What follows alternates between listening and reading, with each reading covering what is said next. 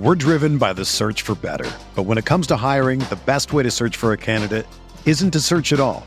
Don't search match with Indeed.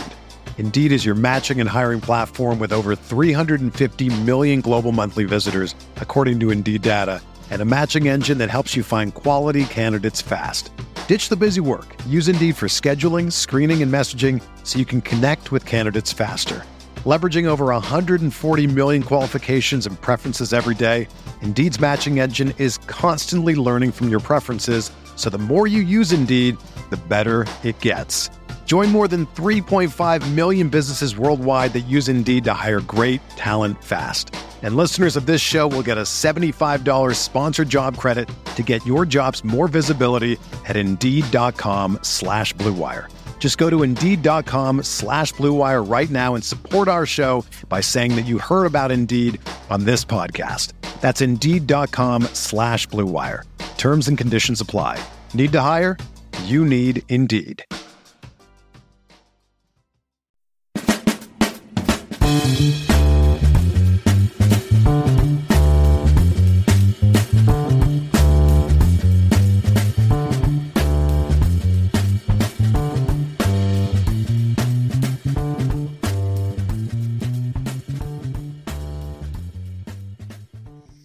Welcome back to the Fantasy Football Report. I'm Blair Andrews and my co-host Hasan Rahim. Hasan, how's it going?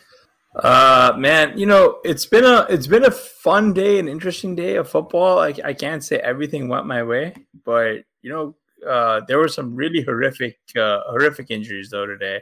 Um, uh, we're still sort of in the in the early discovery phase, but you know, as as Cobra Kai mentions in the chat, it is a moment of silence for Tank Dell. He did suffer, I think, a season-ending fibula injury. There's some other injuries here. It looks, it sounds like Kenny Pickett.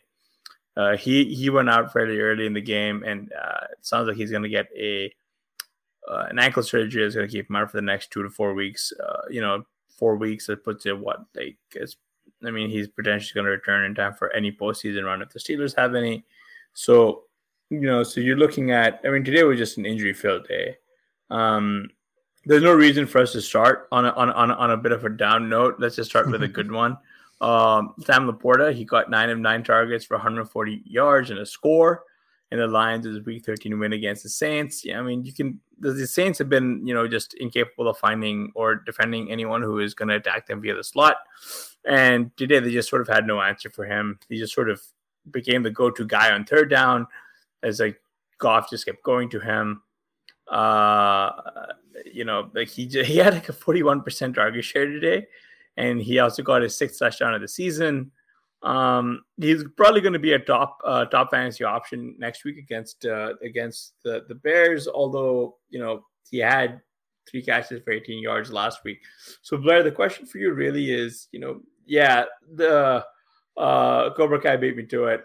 Uh, where does he go next year? Like, where do you have Sam LaPorta? Uh, I mean, man, it's a good question because I think that with obviously Kelce getting older and with a lot of, I mean, Andrews coming off injury, you've got a lot of these other elite tight ends not necessarily performing as we expect. Um, yeah, Cobra Kai says two three turn. I think that that is probably That right. feels right. That um, you could see him going into the second. I mean, is he the tight end too in best ball drafts next year? I, I think that depends on what the Lions do, right? Like, I guess I guess that really comes down to what happens to Kelce's price. Like, do you think Andrews overtakes him? Do you think Kelce drops out of the top two? Like, that's I think I think Kelce is still gonna go T one, right? But I think it's gonna be like it'll be like Kelce at like the two oh nine, and then it'd be like who, right? Is it Andrews at two eleven, and then Porter at two twelve, right? Um, yeah, that's a good question. I mean, we're talking like underdog. Uh, I don't, man. You think? Yeah, because drops out of the first round? FFPC, because FFPC, he's probably a one two turn pick, right? Like Right, right. So I think the obvious thing with Kelce is just the age that that I think might scare people off. But in terms of his performance, um, he's been he's been playing well. Uh, yeah, Hockenson is another another guy to uh, to think about possibly in that same range. Um, I think I think the thing the thing with Hockenson, at least my concern, at least with Hockenson, is is that uh, right now we're sort of seeing the best of well, not necessarily the best best or like the positive like the best upside, but like realistically, no Justin Jefferson and Jordan Addison as a rookie means that Hockenson pretty much is going to choke up a ton of that, right? So I mm-hmm. think if Kirk Cousins comes back, you're still gonna he's still gonna be contending with Justin Jefferson and then also potentially a surging Jordan Addison and potentially someone who they add they, they, they, they're gonna add a running back, right? Whether it's through the whether it's through the draft. But like again, like like with like with Hockenson, like I think it becomes like a big tiering question, right? Of like where these guys are gonna go. And like and that's really like to me like the the the fun intellectual exercise because like you know like we're just trying to pick D names out of a hat right now, right? But like I think the the big question is like Mark Andrews earlier than LaPorta, yes, right? So then the question is who like who goes after that, right? Right? Like yeah. Like assuming assuming they don't they don't um they don't trade away or or, they don't add someone um like the Lions add someone via the draft, right? Like like like like a wide receiver. So where where do you expect LaPorta to go? Right? Like that's the question. Yeah, I mean, I think that uh, yeah, I mean, it's hard to speculate really, but considering what LaPorta has done in his rookie year, you expect number one for him to possibly even get more opportunity if that's even possible. I mean, he had nine targets today, led the team. Um, so maybe he's already kind of at the upper limit in terms of opportunity, but you don't see tight ends, you don't see rookie tight ends have the kind of season he is having no. that often. Um, and you know, the one, the last one you can think of really who was like this is maybe what Evan Engram.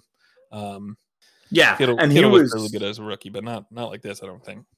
No, Ingram Engram also was, if I recall, if I think back to that, he also kind of became the de facto slot slash X, if I if I if I'm remembering correctly, right? Like the Giants didn't have a suitable like running mate. He like like what makes LaPorta interesting is he's doing this despite having Amon-Ra St. Brown, and then also a phen- phenomenal pass catching back in Gibbs next to him. Yeah. Right. I think, right.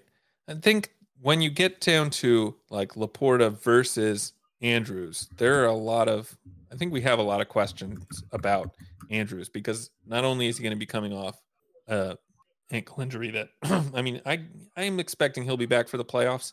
Um, I don't know what the latest news is on. They on said his... deep playoff run, dude. Like that's like bad. yeah. I mean, if they're in, if they're making a playoff run, I bet he'll try to play. Um, but even so, I mean, there's questions there because of the injury, and also because even before he was injured, um, he was not being targeted the same as we have seen uh, in a lot of past seasons. Right? He had been underperforming a bit, so I think uh, I think you see LaPorta go ahead of Andrews next year. I think oh shoot, probably don't see anyone going between Kelce and LaPorta, and even that. Do you think they go back to back? Well, I don't know about back to back. I mean, there's, yeah, possibly, possibly. I mean, yeah, in dynasty, actually... in dynasty, like LaPorta's already the tight end one, right? Yeah, yeah, yeah. David Philippi makes a really good point. He just drafted LaPorta the TU one in round three yeah. for DLF mock round three seems round three is like that's later than I would than I would think he would yeah. go. So that seems like a steal. Actually, I don't know how Cobra Kai got our got, got our show sheet because he was talking about getting Trey, McBride some love, but he's literally the next guy on the sheet. He had he got eight of his nine targets for 89 yards and a score in the Cardinals' Week 13 win over the Steelers. You know, the TE one train for him also continues to roll. He had a, you know he um uh like Kyler Murray has been going McBride's way the whole time. He is his number one target, right? As as uh, Hollywood Brown is dealing with a heel injury. Um, here's another guy who's probably gonna, you know, be top five going forward. So like, where, like, where does where does McBride go next year, right? Like, I, I think that that's probably a better way to think about this. Is like goes twofold a little bit, right? Like, do you do you go um uh like LaPorta and then where does McBride? Because in my head, I had McBride as like a at the five six germ. I wanted to get your take there. Yeah, that seems about right. Kind of where Pitts was going um, this last off season, maybe. Although I guess the difference is that we've seen Pitts do a lot more in the NFL. We're not seen McBride do a lot more in the NFL so far than Pitts.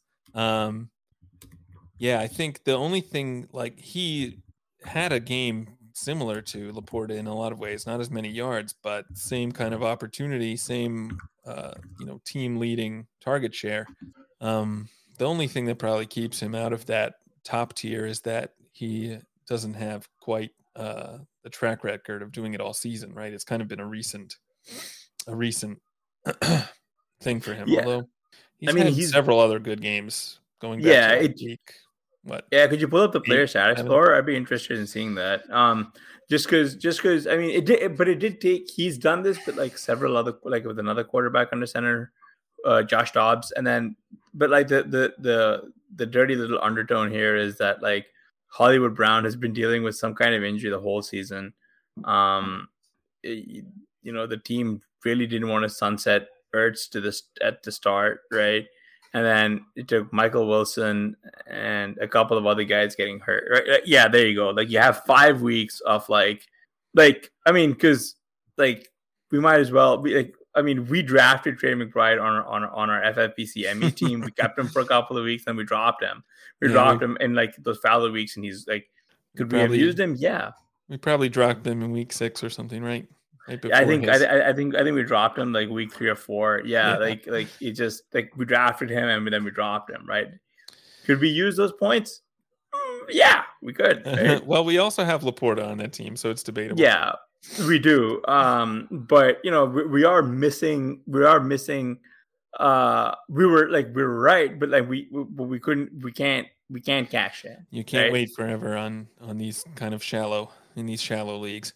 Yeah, So, yeah, makes a that- good point saying he looks like Higbee in twenty or twenty one, right? Um. Hmm. so so it is it is like i don't know like, like what like what makes it so interesting to me is or at least what worries me a little bit is the car like so the cardinals have a bunch of early picks right? Like will they move on from kyler murray is one to get an o-line yeah but then will they draft more weapons coming out right? Like like that like that's kind of my fear is that he might actually like mcbride might face some kind of squeeze to where he could potentially like at five six you know, right now I'd be I feel pretty happy, but like if they add two rookies, right, like with early draft capital, like round two, round three capital, then again, then I get a little nervous. But I think I think I'm still going to be taking him at market price, if that makes sense. I think that's right. Where I guess is the kind of upper limit on market price for you in terms of McBride's?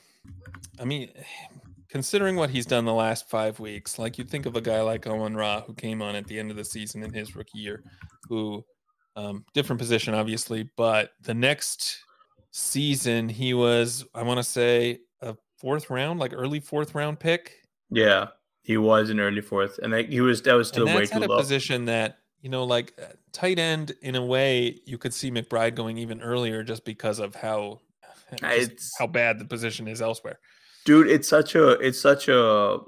I mean, calling it a wasteland is something else. It like it gives you such a positional advantage if you can get that spot right, whether it's late or whether it's early, whether it's mid, right? Like you need to learn, you need to know how to structure your rosters around around that pick right now. Right. So, are you taking McBride in the mid third? No, Yeah.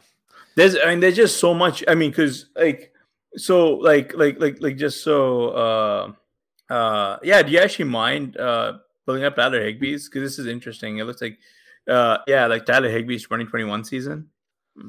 Mm, That's it. Mm. Yeah. Yeah, it looks it looks a lot like that, right? Like in those the I guess, except for a lot less sustained um, wide receiver one or tight end one performance. That was on it's the underdog scoring, but still, yeah. I mean, the one thing is that you see, yeah, ten expected points per game. I think you see. Um, I mean, you have McBride at these like almost thirty percent target share marks, where yeah, but that's where that's also just doesn't get nowhere that else. often. Yeah, but they've also got nowhere else to throw the ball, right? Like today, Marquise Brown. I'm gonna pull up his stats because I don't think he did. He got like a zero, put up straight up zero. Right. Um, today's, I mean, today's game itself was really weird. So, uh, there was a couple of pretty bad inclement weather systems. We had hail, we had like crazy thunderstorms. Um, but like if you're going through this, Marquise Brown three targets, no catches, right? Rondale Moore two targets, one catch. Geoff Swaim two two targets, one catch, right? It, it, like Greg Dortch three targets, one catch. It like it really was a low flow, twenty three attempts kind of game, and uh, even the the and the and the Steelers lost Pickett early, right? And so like they didn't really feel the need to press. And James Conner kind of got it done on the ground, twenty five carries, 105 yards, two scores, right? So, um, right, not much to be said. Although I will say the one interesting thing, I think Emari Demercado got hurt, and Michael Carter was running ahead of him anyway, and he looked pretty explosive. So I think I think um, uh, dynasty redraft anything, just try and get uh, Michael Carter on your squad this week because he might be pretty big uh, yeah. down the stretch. Um, so so I think it's worth thinking about, especially if you're dealing with an injury uh, at the position like we are with uh, with Rhamondre Stevenson. Uh, his ankle X-rays were negative. He's going to go for more testing. He like limped off really early. Um, the upcoming MRI is expected to reveal a sprain, um, but it's probably a season ender in my opinion. Right? Like, like the Pats are two and ten. They've got like nothing to play for. Mm-hmm. Um, he's definitely going to miss this Thursday against the Steelers, and I mean at that point, why bother, right? Right. Um, so that Brian locks Ezekiel Elliott in as like a bell cow, but like, what's the upside there? yeah, right. Uh, bell cow on a on a team that's more or less given up. Yeah, but but, but before we been efficient in in many years. Yeah, but before we move on uh onto that, like the reason I'm bringing that up or why or why, why I brought up Michael Carter is because he could be like a viable fill-in, uh, just because there's not that many people left on waivers at this this late in the in the season. Um, but to go back to the you know the Trey McBride uh, the Trey McBride discussion and right. sort of let's just bring in some other some other tight ends, right? Like, where do you rank him in like where like would he be a top six tight end for you next year? Uh, yes. yeah, right. I think so. I'm trying to think of who else is is possibly going to get there. Like Hockenson, we've discussed is kind of in that range. I think Kittle is definitely in that range. Um, picks oh yeah, that's probably question, right? want to drop out. I mean, as much as I hate to say it, unless there's a coaching change in Atlanta, you have to drop Pitts a little bit lower. Um, I think I think Pitts is probably the T eight. Yeah, that year. makes sense. That makes sense. I just don't know who is going to go T. Yeah, there it is. Uh, Jake Ferguson is probably going to be in the top seven next year. Oh man, yeah, he could. That's right.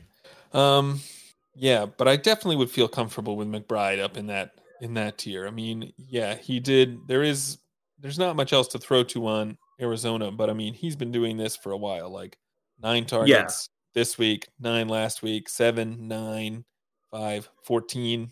I mean, he's been he's been a target hog for basically yeah. the last six weeks. So um I think yeah, I mean uh, so here's the question: Would you take McBride earlier than Hockenson next year? Um, I would.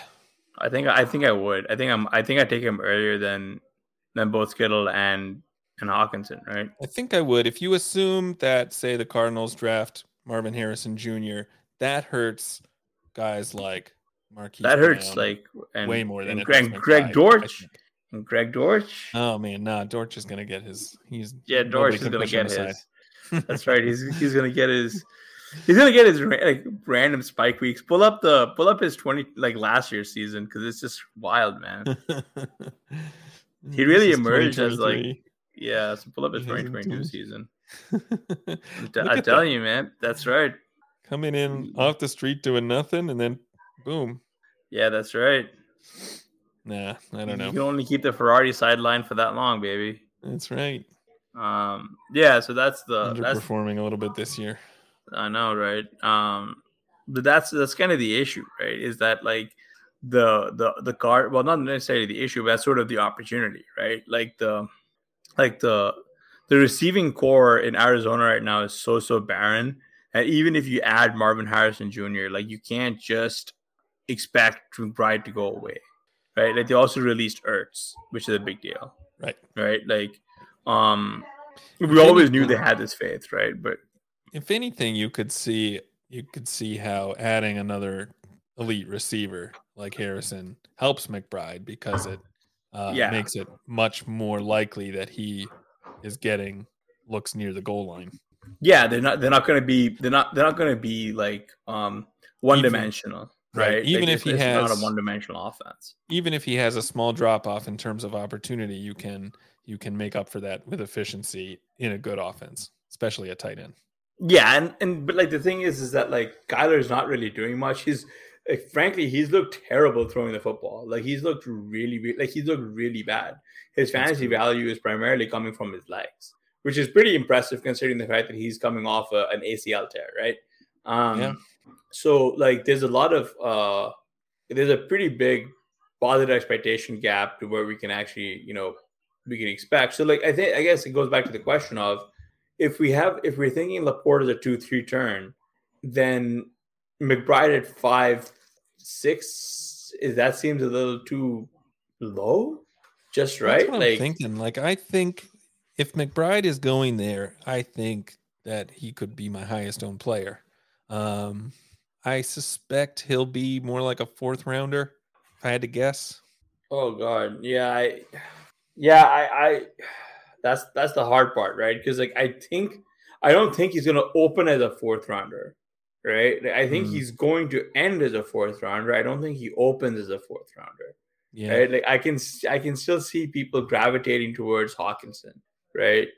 Like I like like, Right. and that's the thing is that like with like there's like, well, actually, I take that back, right? Because, well, because Hockenson's val- like his next season early ADP is about to be deter- determined by this like this this finish that's coming up, right? Because Justin Jefferson returns next week, then it's Justin Jefferson and Jordan Jordan Addison, and, and, and never mind the fact that the astronaut is under center, right? And I think that that is what's going to be like driving some of this, right? Like, like he's still a viable tight end one, right? But that doesn't say much about the position, right? Yeah. Like because that's where he's what's where he's been all all year. He was drafted as one. Like he was drafted the third tight end off the board, I believe, if if I'm remembering this Um, yeah, I think that's right. Right after Andrews. right. Yeah, I mean, Hockenson has definitely been good this year. You do wonder how much of that was related to uh his But it's a lot. A lot of that is coming from the fact that I mean, that Jefferson's not on the field, right? yeah. So I mean, that's you can see literally where Justin Jefferson stepped off, right? Yeah, I think. I'm assuming it's in week seven. Uh, yeah, is that October eighth. That versus the Chiefs. That's the Chief- Jefferson the did Chiefs not play in week yeah. six, so Yeah, so yeah, go. go back to Hockenson. Um, so yeah, you see this spike in expected points basically Yep. the week after Jefferson went out, and uh, really in terms It's not, of and it's not like a spike. It's like a two X expected points. yeah, right.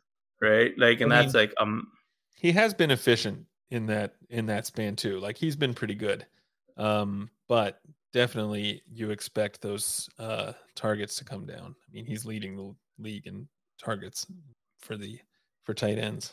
I mean, at least going into this week.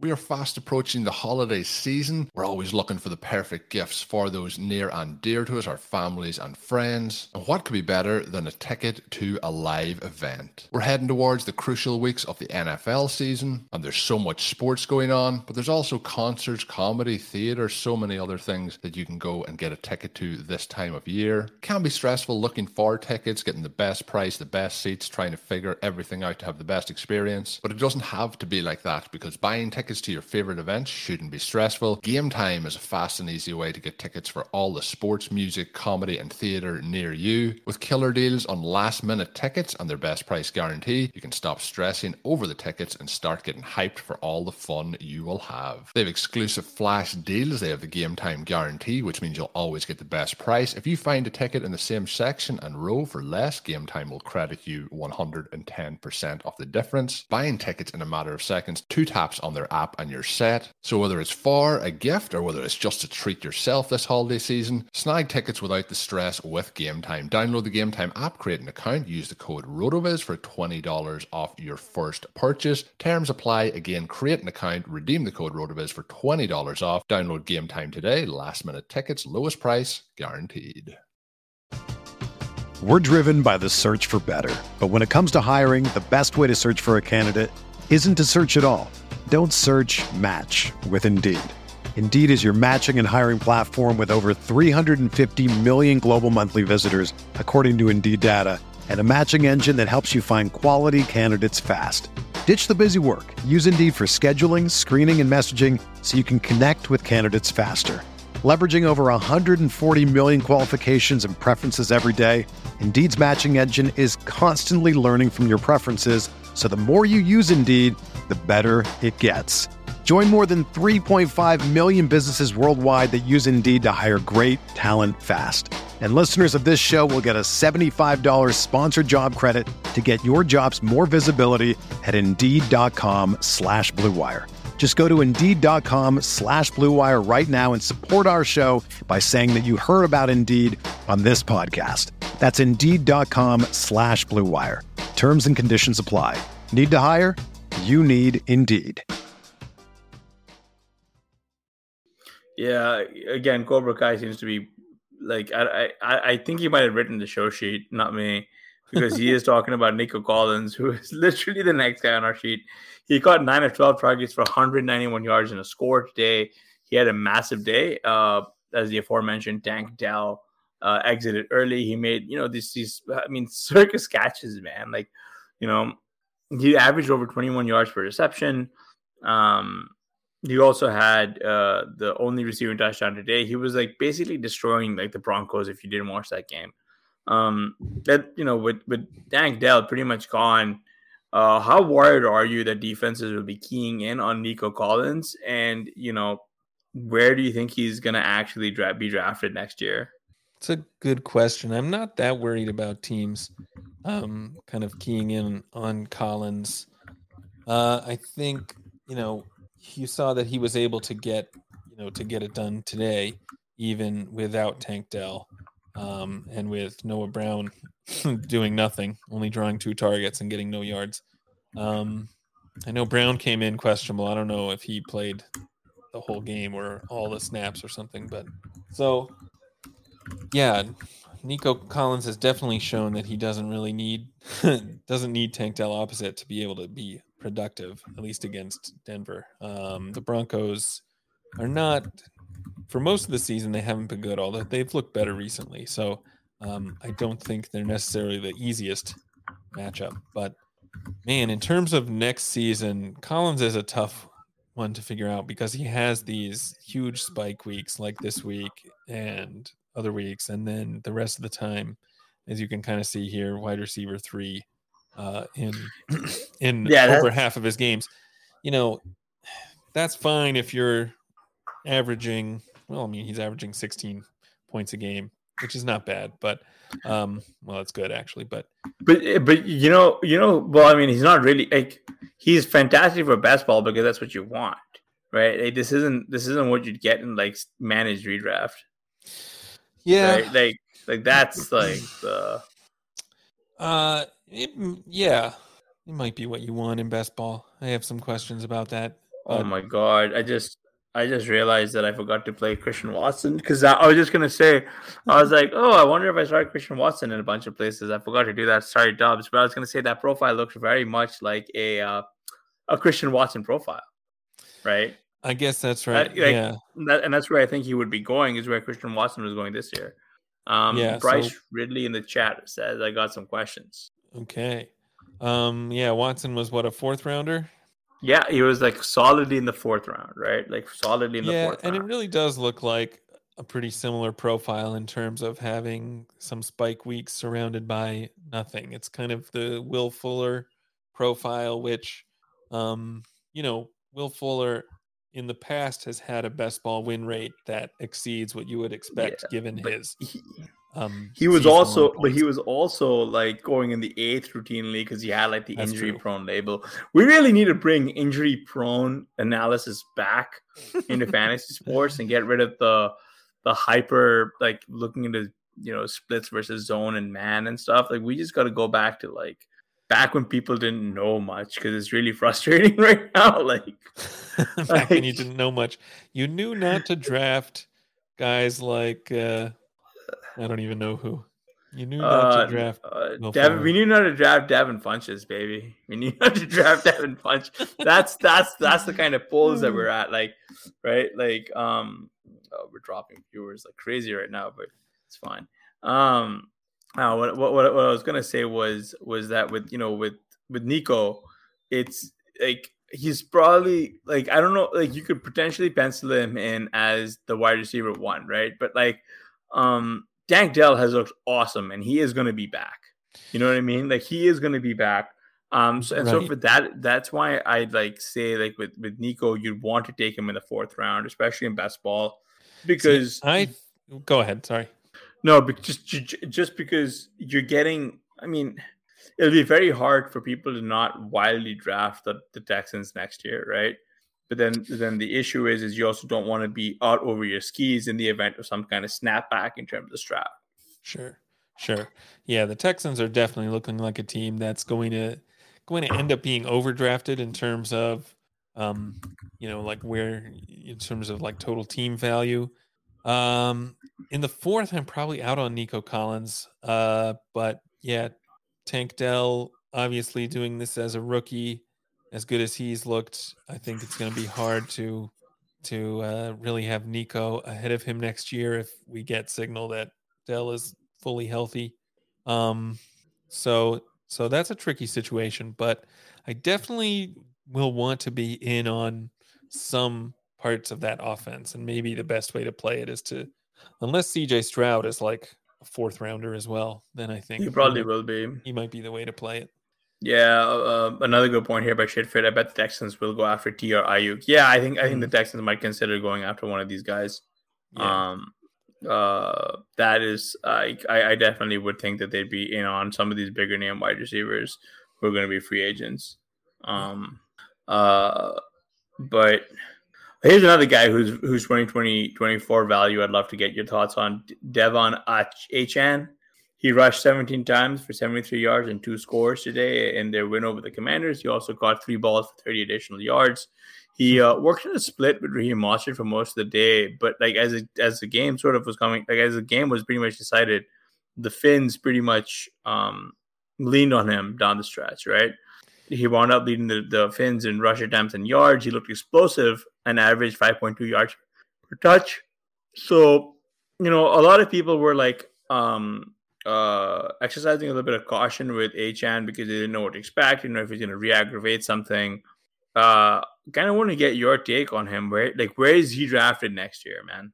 Yeah, man, he's a tough one too. I think uh given what he did earlier in the season, if you could expect something approaching that, you wouldn't it wouldn't be crazy to have him in the first round.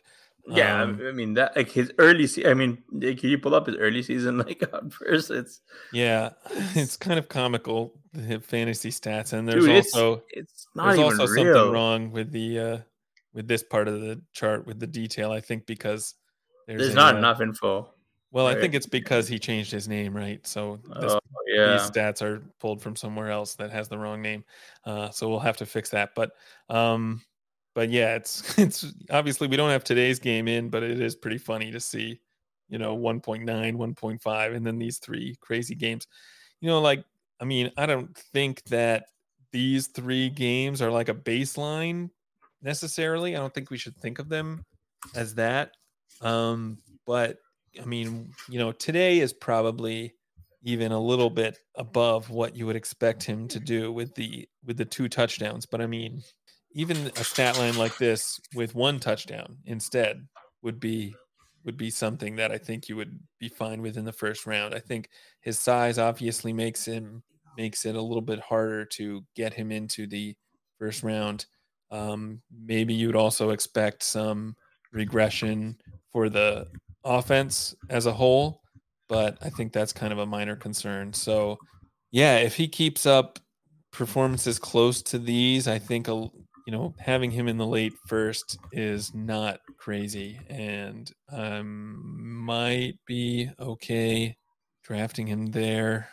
I don't think Oh, that I don't think it's like a Tony Pollard situation where he where he goes up and becomes kind of undraftable at a first round price. I think Achane looks like he has the upside to have uh have an RB one overall season. Am I crazy about that? Uh, where do you take Mostert then? I mean, Mostert, geez, he's gonna be what think. I don't 32? Yeah, but I don't think it's going away, man. Like we, we discussed this a few weeks ago, uh, but they're only going to keep him. They only have to pay two million to keep him, Yeah, right? And he's been really good. yeah, he has. That's true. Oh man, That becomes Yeah. the issue, right?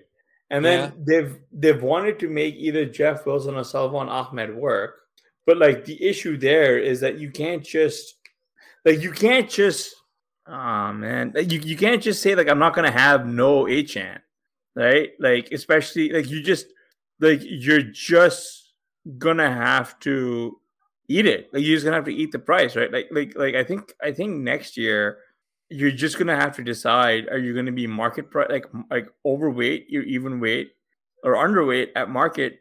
Because I think the Fins are all gonna go like first three rounds, right? Like Hill first round, um, uh, Achane potentially the one two, and then Waddle somewhere like the two three, right? yeah, Like I I just think I just think the way your draft slot will will, will pan out is how this is your exposure is going to uh is is going to pay out, right? Like I think that that's the issue. I think that that like that is uh, it's just kind of like what like like what like what Mike Beers always preaches, right? Like like you can't just make a stand on some of these guys because you don't know how the rooms are going to react or how your ADP shakes out. You just are going to be stuck. right, right. Like Yeah, the the Dolphins are another tricky team because they've played so well this year that it's hard to think about moving many of their guys down. I think, yeah, Waddle at the two three, given what I think- I think he's actually- I a think- little bit rich, but he he probably I think he's has at the like the mid third. I think he's mid third, dude. cachet to to stick at that at that price. So I don't think it's crazy to have him there. Yeah, I, but like here's the thing. Like like I think I think I think Waddle and Devonta Smith, like all of these guys kind of um drift downwards, right? Like like they Mhm. were going what, like early second, mid second, and I think they just go down around, right? Like Yeah. like do you think the public is going to be drafting someone like Michael Pittman earlier than these guys, even though they potentially should, given given that you know Pittman's been really, really good and um uh Richardson's going to be back, and I think that Pittman's going to be like, yeah, exactly. See, but look at your face. you, you you don't want any Michael Pittman, and I I, think I've, got, I've I've come around on him, which is which sucks. I'm drafting Josh Downs ahead of Pittman. Well, yeah, but like, um, No, I hear what you're saying. I think that I think that uh I don't yeah, the industry does seem down on Pittman and I can understand why, but he has played well this year. So maybe it's unfair uh to him to have him that but but like the, the, the thing the thing the, the thing with Pittman is that he's like the classic example of uh projection, right? Like he's the classic example of projection, and Mm. and I think that like like that's like where it comes down to your draft philosophy a little bit, right? Like we don't typically chase those guys, but I like like if you're if you're someone who goes by that, then you're like, well, I want another team's RB like wide receiver one ahead of these wide receiver twos, like the Waddles and the Smiths. Although you know Waddle and Smith have been, I mean Waddle's been more disappointing than than um than Devonta Smith, right? Like like like like Devonta Smith has stayed hot, right? Like he um Right. he got nine of eleven targets for ninety six yards and a score in the Eagles' Week thirteen loss. Uh, he hauled in a, a two yard touchdown in the fourth quarter. He's found the end zone back to back weeks and four times in the last five games, right? Mm-hmm. Um, he he finished second only to AJ Brown today. Like frankly, Smith has caught 22 passes for 301 yards and two scores in the last three games and averaged nine targets per game. But this is the thing with Devonta Smith. He always goes off when Dallas Goedert isn't in the lineup. Right? Which sounds like it's like really basic analysis, but if you pull up his on-off splits, it's pretty true. Right? He's a fringe wide receiver one, uh, probably next weekend if if the game with with with the with the Cowboys is based up, right? Mhm. and I think and I think that's kind of where where uh, philosophically we're going to have to think a little bit on this, right? Because with with with Pittman, you're going towards um, a guy who potentially pencils in for like what a 26, 22, 28 percent target share, right? Then you have your your Josh Downs and then your Alec Pierces, and then JT's going to get his, right?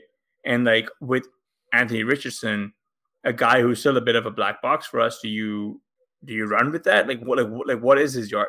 Like like how do you project that out? Yeah. Right. And I think that that's that's where it gets a little difficult, right? Yeah, I mean, I guess the difference for me does come down. Maybe you can say it's talent, but it might be team quality. I mean, you look Yeah. at Devonta Smith, thirty-seven point eight FPOE last season, thirty-five point four this season. You look at Pittman, and he was Yeah. negative both seasons. He was neg- he's negative this year. Um, so yeah, obviously some of that is the difference between playing for the Eagles with Jalen Hurts and playing for the Colts with um, Minshew, and uh, Yeah, that, that only season of explains- positive. that explains some of it, but uh, I still think you have a you have a difference in terms of in terms of uh, talent that Yeah. at least pushes me more in the direction of guys like Smith and Devontae. And And yeah, this- but like I think I think that's how the public is also going to be drafting, right? Like I think that there's been like a flippening in how people view this this stuff. So I think that that's where you're going to get Devonta Smith and Waddle like probably just floating down around, right? And then that's where you have to make your stand on Achane, right? Like, do you take him where he's supposed to be? Like, he's going to be like his price is going to be all over. The, like, like the issue with Achane, I think, is if the is if the if, if the the Fins go out and, and draft a big back early in the draft, and you could see them potentially doing that. Um, right, because they've they, they can't get anything out of Jeff Wilson, they can't get anything out of Salvon Ahmed. Mostert is old. I don't know how much they really want to run him out, right? And then that in itself would probably crater Achane, but I don't necessarily see um Achane as uh losing his job. I see him more so as a compliment, right? So I can see them probably taking a round three guy, which is still early for a running back, right? Yeah. Yeah, man, that's uh that sounds crazy for the Dolphins to draft a draft a round 3 running back, but I guess they might do something crazy like that. Um yeah, I mean, well, how at what price do you think that you're out on Achane? I don't think you can be. I think you just have to figure out like how much you want of him, and then you just have to s- swallow the ADP. Like you just have to swallow market price. Yeah. Like I don't think I don't think we can reliably set them like like like this year.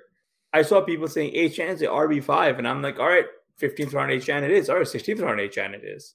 Right. and I'm I'm not going to be able to cash in on a lot of those teams, unfortunately, because um Achane didn't play for much this season. But had he had he actually played for most of the year, you know, I'm here popping bottles, right? yeah. Like like I'm like I'm legitimately you know taking.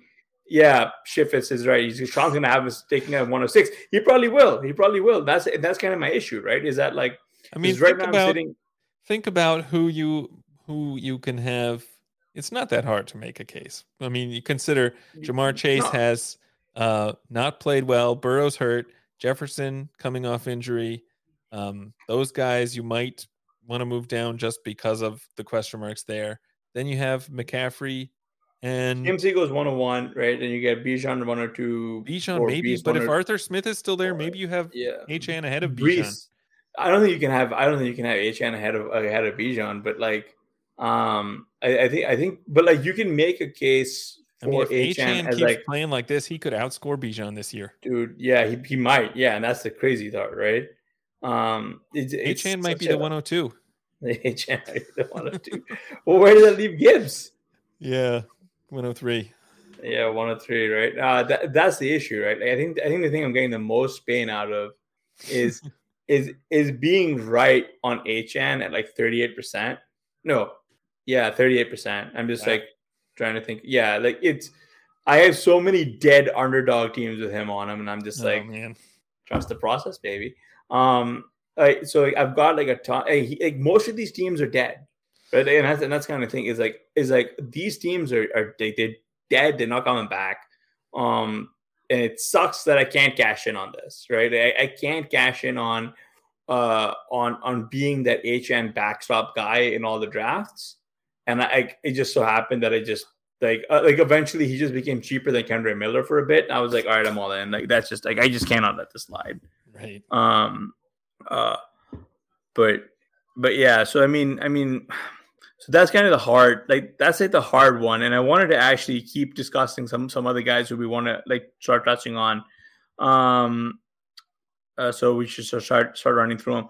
Puka Nacua, uh, another guy, caught four seven targets, 104 five yards and a score. Uh, he also added two carries for 34 yards on the ground.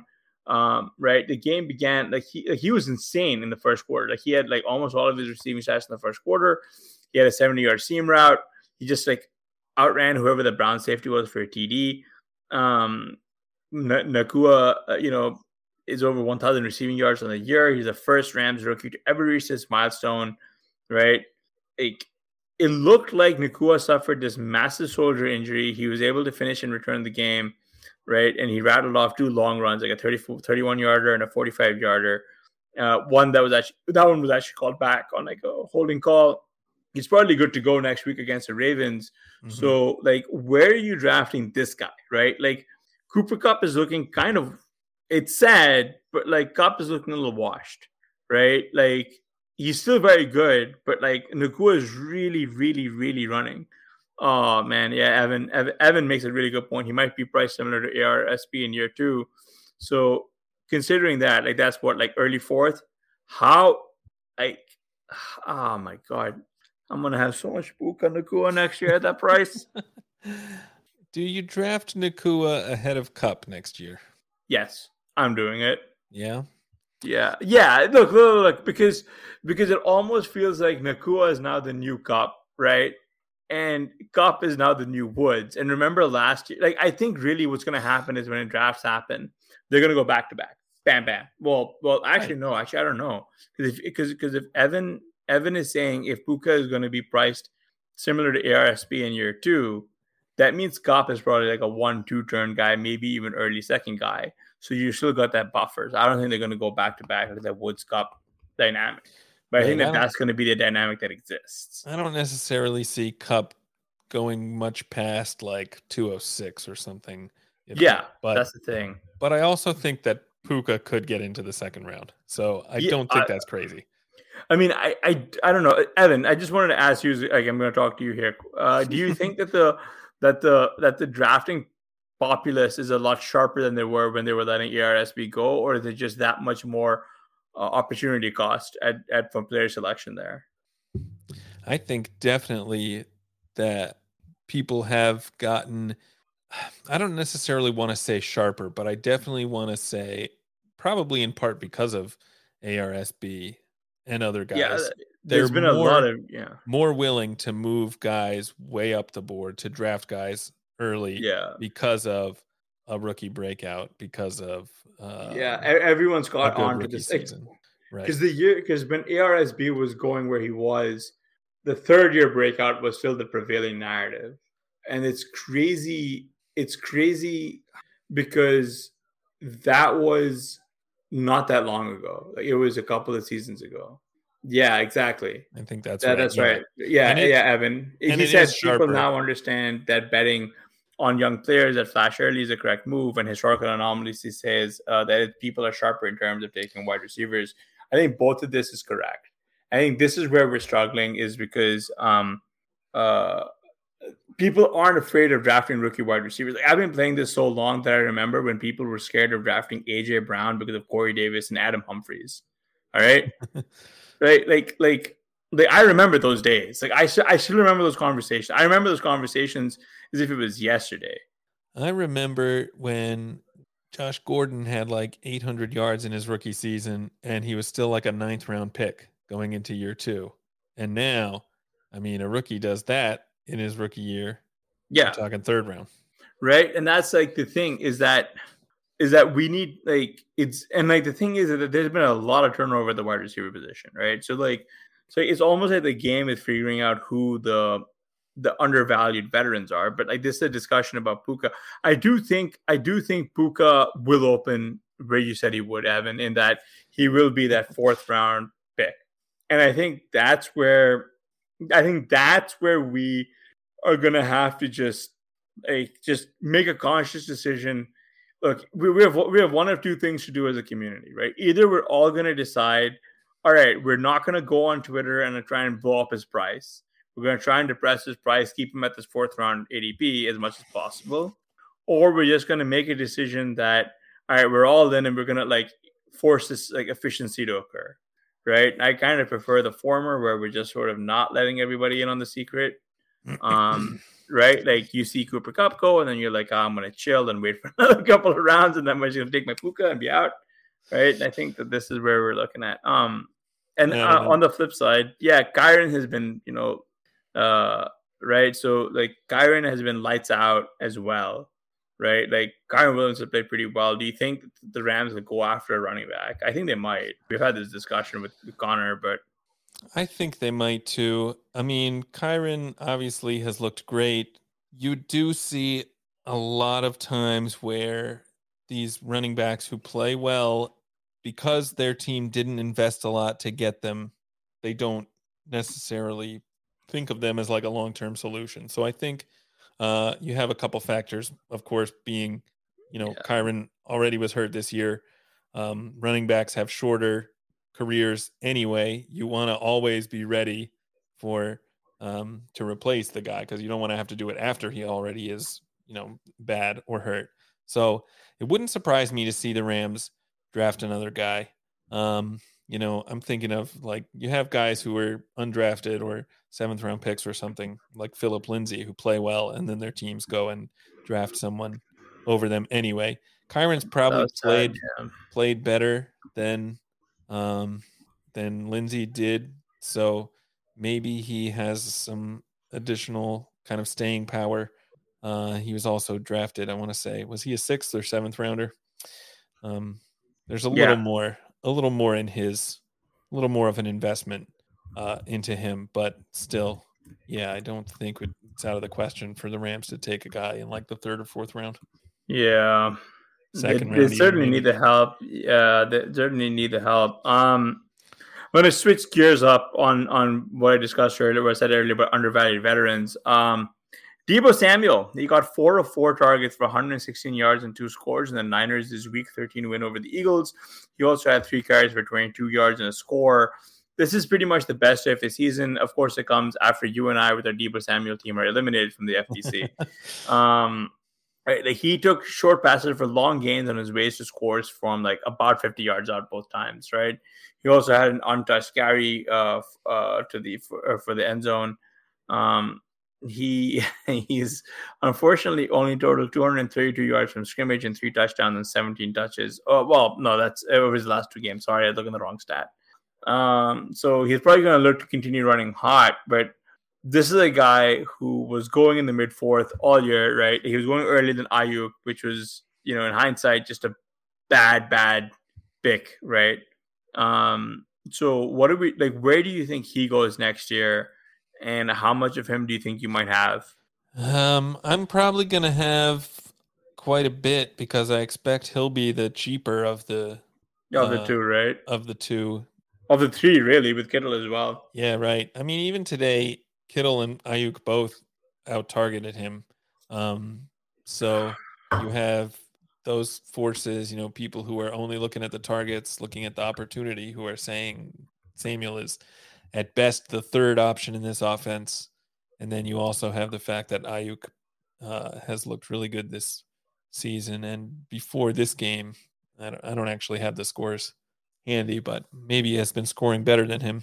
Um, so no, last last week I think Aiyuk Aiyuk went uh, had had more had more PPR points. yeah, right. That's what I'm saying. I think Aiyuk is outplaying him on the season on a season. Oh, yeah. basis. Easily. um So in terms of that, I think you probably like maybe you just see them flipped from where they were. I think he goes year? cheaper, dude. I think he's cheaper because there's going to be younger guys going earlier now, right? You think Samuel we're- is we're- cheaper than Aiyuk was like later Not just cheaper. I, I think I think I think Deebo is going to be a seventh round guy, wow. which sounds crazy to say, but like we've just discussed a handful of young guys who are going to be going earlier, and all that's going to do is push prices down, right? Like like like Deebo is going to be one of the guys who ended up going. I mean, you need to pull up his like stat page because historically he's he's but like his like, he's a like his bust, right? Like because the way, yeah, everyone is saying they have 100% Deebo in the seventh round. Yeah. I agree, but I think that's where he's going to go, right? Because this is what you're kind of looking at, right? Yeah, and then I mean today obviously you have the uh it's going to be like his best game of the season, which is not in there yet. Yeah, it's not um, in there yet, but like, but like, I really think that with all the young guys who are going to be getting pushed up, this is a guy who's going to get. He just has to get pushed down, right? Because there are a bunch of running backs who are going to go, and then there's going to be a bunch of other guys that you want to start taking in those ranges, like Marvin Harrison Jr. and all these other guys, right? Like, I I really think Deebo is going to be a, a, a veteran who gets pushed down. I can see that. I think, but I think there are also a lot of guys who were going in that range who are going to drop out like entirely. Yeah, um, it's, it's it's it's a good it's a good question from Evan. How would he drop three to four rounds? The only the only way I'm saying he drops that far is because we're just going to see a lot of guys who are going after him get pushed up, right? Like I'm like I'm saying that there's going to be like a pretty big shift to where you see him going higher or earlier than a lot. Like it's not it's not so much as he's going to be dropping. It's more so that there's going to be a lot of people taking other guys earlier. But yeah, maybe seventh is a little aggressive on my side. But like again, Aiyuk was was I can't remember. Was he like mid fifth by the end of it, or was he like the fifth, sixth? Because like, yeah, Aiyuk was a fifth rounder, and yeah. Samuel was late third, early fourth. So I think having so them flip, switch even if you flip sense. them, maybe you even see Aiyuk going a little bit earlier than where Deebo was last off. Yeah, season. but then what? Where do you take Kittle then? Right? Like was Kittle like a fourth rounder then? Man, Kittle was available in the fifth round in a lot of drafts. Right? Yeah. Even in FFPC, he was going. Er, he was, he was going earlier than round. he was going earlier than Aiyuk too. Yeah, at least in FFPC. Yeah. Yeah. Well, I mean, even even in in um everywhere, right? So it's David thinks that's Kittle the one who goes in the seventh. That might actually be an interesting call. I think um, that probably makes some sense. Um, Kittle did. I mean, well, he looked pretty good today. Six targets, sixty-eight yards is is fine for a tight end, you know. But yeah, more like a seventh round tight end than a third or fourth round tight end. Um, I I think we might have the same situation as we do almost every year with the 49ers is that they all look like they're fair prices, but when you think about how they all get there, then it's you know when you think about actually projecting them, then they all look too expensive. Um, yeah, that, that's that's the that's kind of the but you still need a baseline, right? Like I think this was a, this was actually kind of a fair question. Was was Rashee or Deebo, right? Rashee Rice or Deebo, if they're both Man. in the fifth. If they're both in the fifth, I'd probably be leaning Deebo if only because Rashee still has a lot to prove. Um, but yeah, I think that's probably where I'd go too. We've seen Deebo put up these 300 point seasons before, whereas Rice is not necessarily a proven thing yet. So there's a lot of risk and not necessarily more upside. So I think I think Deebo is yeah. just kind of the rational choice there. Yeah, and I mean, I mean, Rice Rice just got tackled, I think, on the one yard line, and then Pacheco took it in for a touchdown. So, uh, you know, I mean, it's it's good that he is emerging as a viable option, but he is definitely going to be pretty pricey next year. There's like yeah. no no way around that one. Um, all right, here's another guy, uh, unsexy veteran, um, Elijah Moore. He caught four of 12 targets for 83 yards in the Browns week 13 loss to the Rams. Uh, you know, Moore and uh, the Browns' current quarterback, I can't believe I'm saying this, Joe Flacco, spent time together with the Jets last year. Um, it didn't really matter though because like it wasn't until Amari Cooper uh, was out for the game did did Elijah Moore really come on, right? Mm, yeah, like he became his key target. He saw nine targets without Cooper on the field. His biggest catch was sort of this 42 yard in the second quarter, right? Um, I think they're going to start clicking a little bit more. But again, with you know Amari potentially back, like it's going to really stymie where Elijah Moore is. So like, has Moore done enough this year to really be a guy who you'd consider adding to your best ball teams next year at all, or or or what are we doing here? Yeah, I mean, it all depends on the price, and I think that's the interesting question. Uh, where where does he go, and where does it make sense to draft him? Just pulling up his Stat Explorer here, you can see a lot of wide receiver three performances. Cleveland obviously has not had a great passing offense this season um, mm-hmm. with so many injuries. And even when Watson was playing, he didn't look great. Cooper had some good games, but Um, yeah, I think this is definitely an encouraging stat line. Um, you can see a scenario where if Moore continues to get these kind of targets, like if Flacco is under quarter is under center for a few more games and just looks Moore's way a lot, that we get a situation emerging where Moore kind of overtakes Cooper as the wide receiver. And it's gonna happen, dude.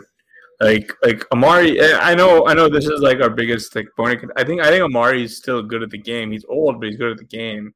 Um, Well, AL Ball actually in the chat says Cedric Tillman has also been making noise these past few weeks. Um, yeah, six targets today, 20 yards. yeah, Um, right, only caught two of those six. Um, it's interesting. I would love to know how they were kind of using him in this in this game. I don't think we have the Monday review stats don't up for updated week yet. uh, for this I week yet. updated yet. I mean, I think the biggest issue, obviously, in all this, Deshaun Watson, man, the guy just doesn't look like he's ever played football. Like this, this does not look like the same guy, right? Like it looks like, um, like if uh, the Monstars stole all of his talent. This is what you what you laugh with, which, which I mean, like, like it just, it, I mean, it is what it is. But like, you know, uh, the reason we're discussing these unsexy guys is because you know it's really difficult to draft a guy full of the super sexy ones, and then you have to figure out which of these guys you want to have on your roster, like who has upside. Like I feel like Elijah Moore is still a guy who does have some form of upside. Exactly. Um, he hasn't been necessarily that efficient this year. No, he has it's not. I mean, a lot, like, but like, how much of that do you blame place blame on Deshaun Watson? Right. Although, although Amari's been pretty. I mean, Amari is just he's kind of the same guy, depend no matter who's throwing the ball. Um, Yeah, Amari Cooper. I mean, to your point, he's been good pretty much every season. Uh, I'm always a little bit of a hater, but he does actually perform well. And now my computer is being ju- weird, he, but he, he, um, he just does. I mean, he like, except for this season, as you can see, 1.9 Yeah. below Nah, how much of that is him? How much of that is him, and how much of that was like like the Deshaun Watson shit? Well, right. I think that's the point is that playing with Deshaun Watson who doesn't seem to be 100% and Dorian Thompson Robinson, who's the other guy they started, I can't even remember.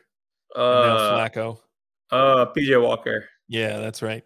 Um, I- yeah, like so I think that there is definitely something to be said for, you know, when you look at how Moore's performing, not all of that is on him. And uh, today was a pretty, well, I don't know about encouraging. Only caught four of 12 passes, but to get 83 yards um, is pretty good. So, yeah, I like Moore. I don't think he's going to be that expensive in drafts next year. So I think I'll still have some. Um, yeah, I don't know. Would you be out if he were like an eighth rounder? on on Amari or Elijah Moore. More. I'm way out on him, man. yeah. Depends who the quarterback is, I guess, of course. But Yeah, it's just I mean, it's going to be Watson. But yeah, but like we still like he's still a guy who I think has upside. You know what I mean? Like Elijah Moore, and that's where like, like I think I think as much fun it is as it is, it's such a such a eat your vegetables take. It doesn't necessarily make for good radio, but it makes for strategy, and that you need to figure out where you're thinking of taking some of these unsexy guys, or even teams that feel like they're dead. You know, yeah, I've like done because because this is where like th- like this is where you can make stands you know what i mean?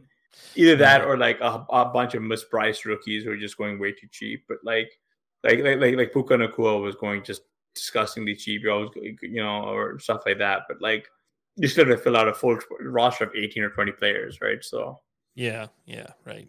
No, I mean, I've done some research in the past on how, in best ball at least, probably people are overvaluing um, kind of that wide range of outcomes type of player um, because of how devastating it is to have a roster spot that's basically dead.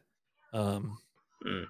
you know, so guys who are, you know, the older veterans are maybe a little bit more valuable in best ball than they are in managed league. So a guy like Amari Cooper might have more value on a best ball team than you you would otherwise think.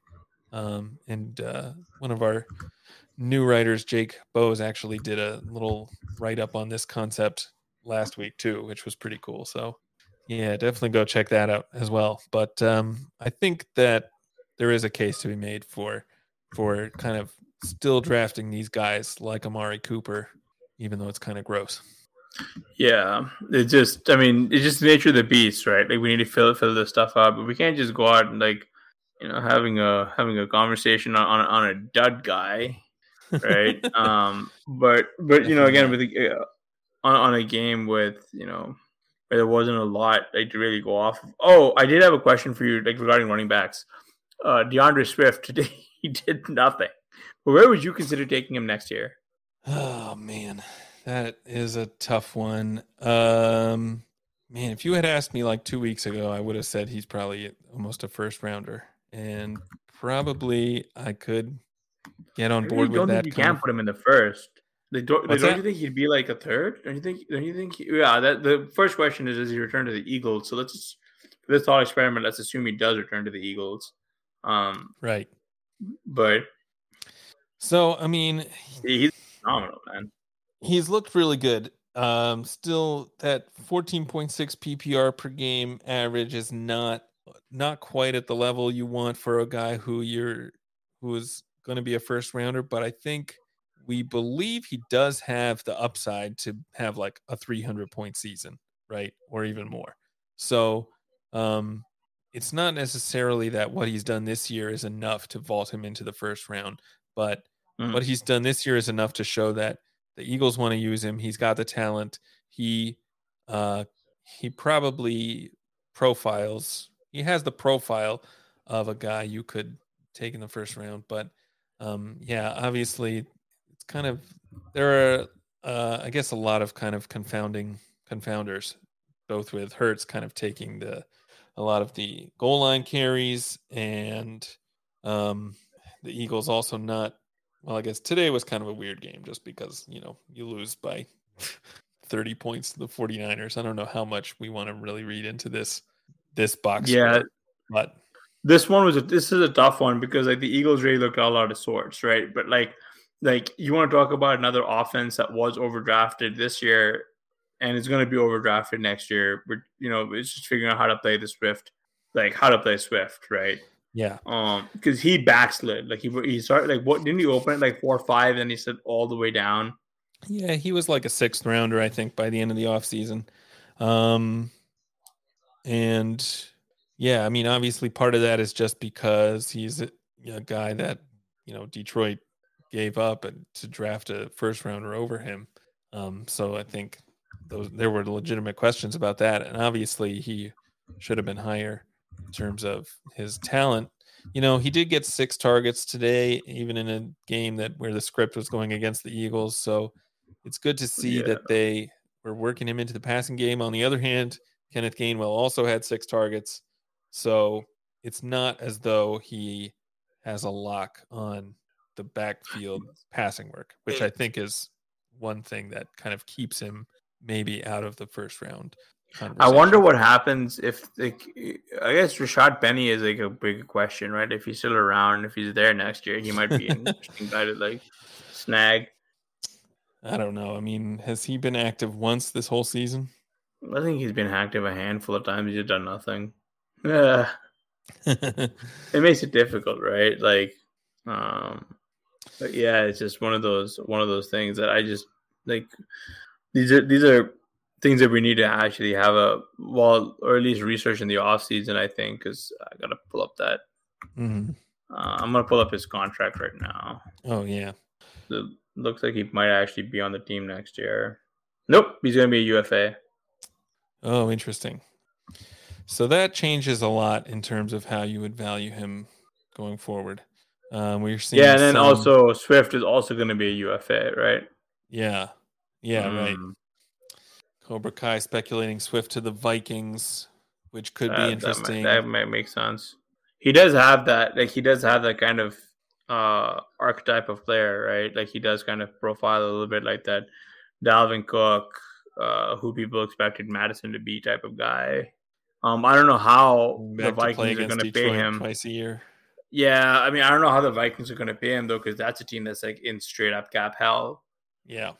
Um, you know, it is it is what it is. Um, So Swift on Vikings.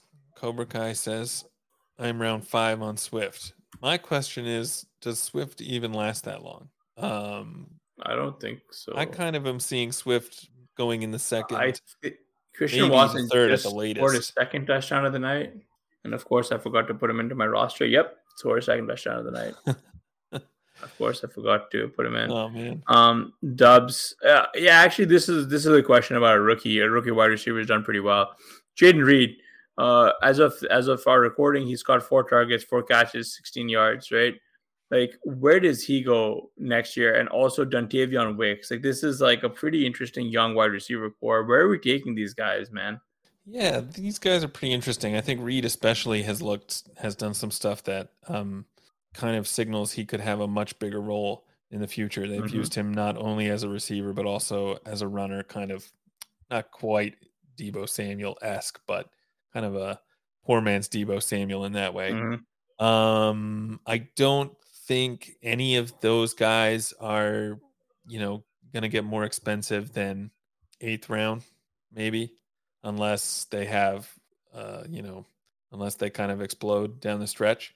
Hmm. But, um, yeah, I mean, you're looking at so far this season, Jayden Reed, 500 yards and five touchdowns. So, yeah, I guess if he can get up to close to 800, you know, actually, maybe he, then we're talking about um, a really promising rookie uh, in the kind of Josh Gordon mold that I was just discussing. So maybe I'd Yeah. be happy taking him in the third then. But but uh, I, for whatever reason, I don't see the rookie receivers on the Packers getting that expensive. But I don't know. Maybe that's just kind of I'm kind of uh, you know that's kind of a vibes take. What do you think? No, I think you're right. I think I think realistically it'll still be Watson and, and Doubs who are expensive. Maybe not expensive as this year. And then I think Wicks Wicks will still be Wicks is gonna be really cheap. Yeah, and I think I think Reed Reed and Musgrave and all those guys like Reed is gonna be the one who rises the most, but he's gonna be a guy who you can reliably pull pull in. Um I think I think I think Jordan Love might actually be a target in the QB window as well. Um that's kind of interesting. Would you be happy drafting Jayden Reed if you were like early fifth? no, I would not. Yeah, I mean, obviously, And it depends although- on who else although- is although- available. But Yeah, and that's like in a does seem rich for vacuum. It sounds rich, but like on the flip side, right? Like on the flip side, um, like the the plus at least the plus side is his draft capital. He was a second round draft pick, right? Um, his profile nothing not exactly great, but you know he's the only what second round draft pick that they've spent at wide receiver since Christian Watson last year, and Watson was the first one since Davante Adams, of like right. That's right. And I I just don't think he he's was gonna, also uh 18 year old freshman breakout, as I recall, and then had some injuries. then he had then which- well then he had to transfer, right? right. He he transferred away from Western Michigan to Michigan State. That's right. Yeah. so Um, weird college career, but he was he was very precocious. But his his college career is tough because like he was ineligible for a year, then they played COVID shortened season, and then he like exploded. Yeah. Right? Uh, he definitely spent way too long in school. Um, but the second round draft capital means he's gonna like at least get some kind of opportunity.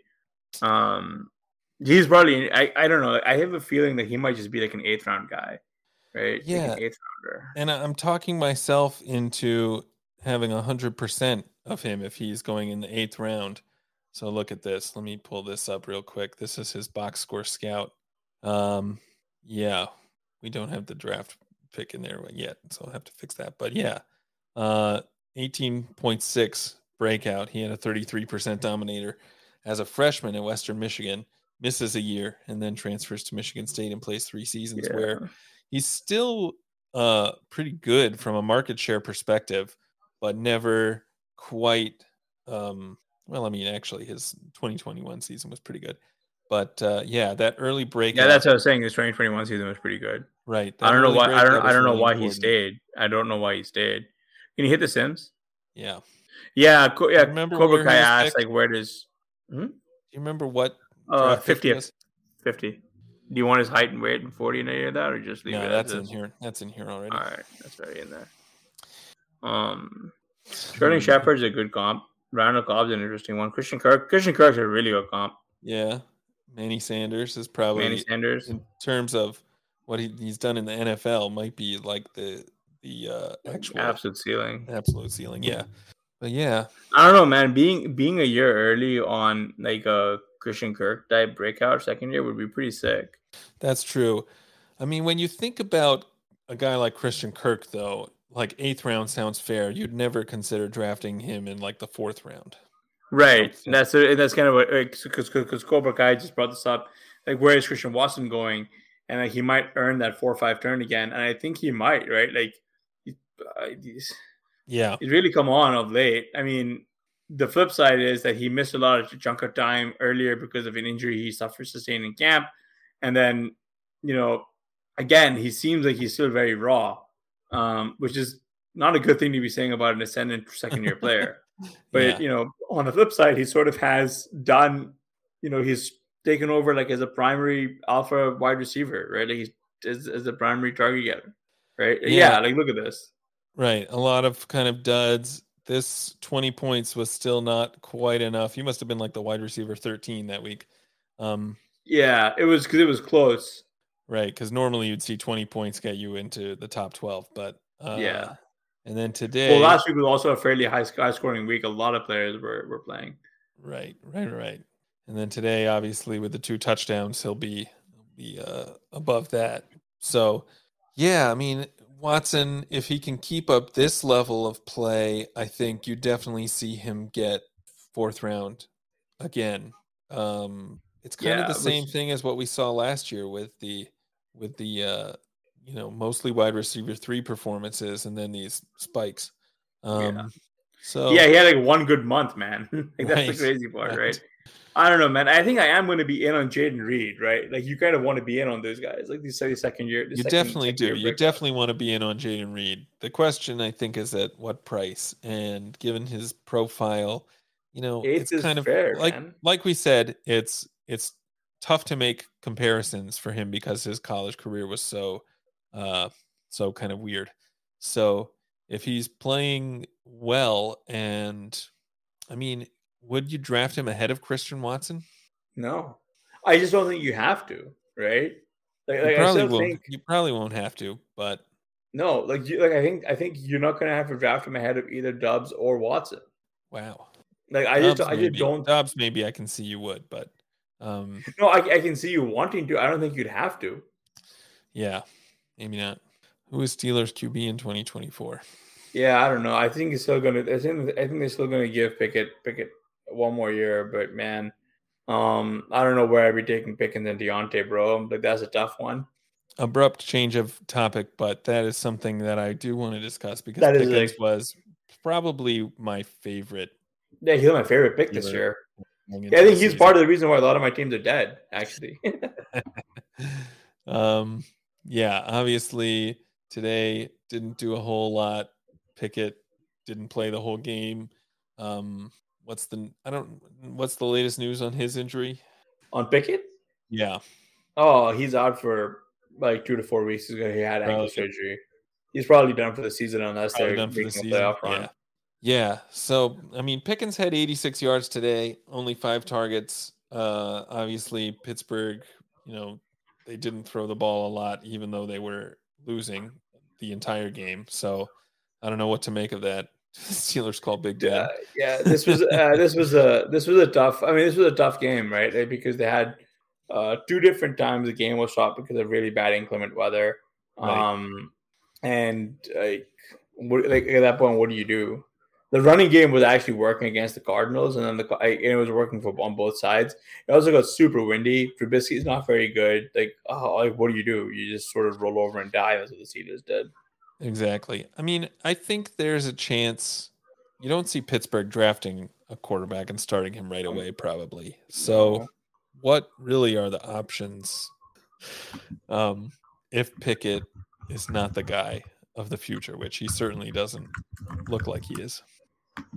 Yeah, uh, I don't know, man. Like that's gonna be they, they probably need to figure it out. Um, I think they might take a flyer on someone in the draft. Um, Right. Someone in the uh, Shifford Shifford in the chat said mentioned that Bet Ben is pushing 350 right now. uh, yeah, well, they do need some linemen, so he could help. he could, he could he could he could definitely be a pretty good plug and play at right guard right now. Um, con- so Uh, considering kind of the uncertainties in at the quarterback position for Pittsburgh, where do you think Pickens and Diontae go next year? I mean, Pickens was basically a fifth round pick. I think I think Uh, Diontae sticks around to the fifth round, but I th- and I think I think Pickens only slides back just a little bit. Can't be that much. Yeah, he should be like a probably seventh. Maybe he goes in the seventh to eighth. Maybe. I think it would be fair to have to see him slide a little bit just because we've seen kind of that he is not able to overcome a really bad quarterback situation. Um, Pickens. Oh, today, Yeah. today. Well, last week, last week they were like focused on getting the ball to Freiermuth and Diontae, and this week they started to see like the week by saying we want to get Pickens the ball, we want to get him involved, and they just went out there and did that. Like he actually had like all four of his catches came early. yeah, I'm looking at this take. No way do I take any Steelers wide receiver if Pickett is the QB, and I don't, I don't 100% disagree with that. If they're going anywhere close to the prices they were, That- yeah, this year. I still I still really like Pickens and I think he's a really good player. And I Yeah. still want to root for him and want to have shares of him, but it's gonna be tough because I mean, as we've seen, the quarterback play really seems to matter here. man like yeah it's a tough one right like because that's that's really like I, I really hate saying it's a tough one because like it's our job to eventually figure this stuff out or at least try to that's kind of what we're trying to do here is figuring this out but like i think i'm still gonna take i'll be underweight Diontae and underweight pickens i still want some of them in my in my rosters especially but if i'm keeping week 17 correlation in mind or trying to find a correlation, especially when it is with uh, other AFC North teams, right? Like you know they play them twice. Potentially, you get you get a good a good a few good like bring back guys. Um, I really don't know uh, how you build around it. I mean, Pat Pat Freiermuth might actually hopefully be cheap, and he can become like a TE two. I doubt Mhm. it, but like, yeah, man, like, um, I guess the real question is where does Jaylen Warren go next year? Like, how how how early does he go? Right. because he's been he's been he's been starting to see like almost 50-50 work with uh with, Sure. with Najee, right? For sure, yeah. And I mean, you had seasons in the past where you had Chubb going in the second and Kareem Hunt going in the fifth. So I don't think it's crazy to see Warren as like a, you know, like outside the zero RB range even. Um, might be tough to get that high if the Steelers are not look like they're not going to be good. Um, I mean, on the other hand, you know, I think they're on track to make the playoffs still. So even after this loss, um, yeah, it's right. Isn't it crazy? It is pretty crazy. Um, so yeah, I don't, I don't know. I mean, I guess you could see Warren going in. I think he'll definitely be at least a seventh rounder, maybe even higher. Yeah, yeah, that's such a good point. Um, and then I wonder if Najee Najee comes down a little bit. Right, right. I can definitely see that. Like he is more. I mean, I think he probably is in the third round. Oh man, I don't think Najee's gonna be a third rounder, bro. You think he he I think a slips more than that? sixth. Yeah, I think he's gonna go really low. Hmm. It depends on how the kind of how the touches shake out at the end of the season. Obviously, they are giving Warren more touches than I think we expected them to. If you assume Najee was going to be healthy the whole season, which he has, so that's kind of like a, a positive surprise for Warren. Uh, so that might be enough to move Najee down even more, but he's still, you know, basically almost double the number of carries that Warren had uh, and the same number of targets. So still, it's not quite a 50 50 split as much as kind of a 66 33. So I don't know if Najee moves down that much just because he's still going to look like the RB1. Is Yeah, Cobra Kai makes a good which- point. Is there any price at which you'd be in on Najee? Eighth or ninth round. like like uh Cobra Kai makes a good point. They're the what like Najee and Warren are probably like going to be like the Washington RBs of this year. The market didn't know what to do with them. They go back to back. Um, Al Paul says Harris goes. If Harris goes in the third round, we as a community have failed. Yes, I think. I think it's. I think it's. Uh, I think we want Najee to go in the third because uh, we just know the full fade. And good luck to the people who are good luck to the slappies. I mean, like like there's not, there's not like those are the those are the kind of easy mistakes you want your opponents to be making because this like we're already taking from each other's pockets here, and it's very difficult for us to win.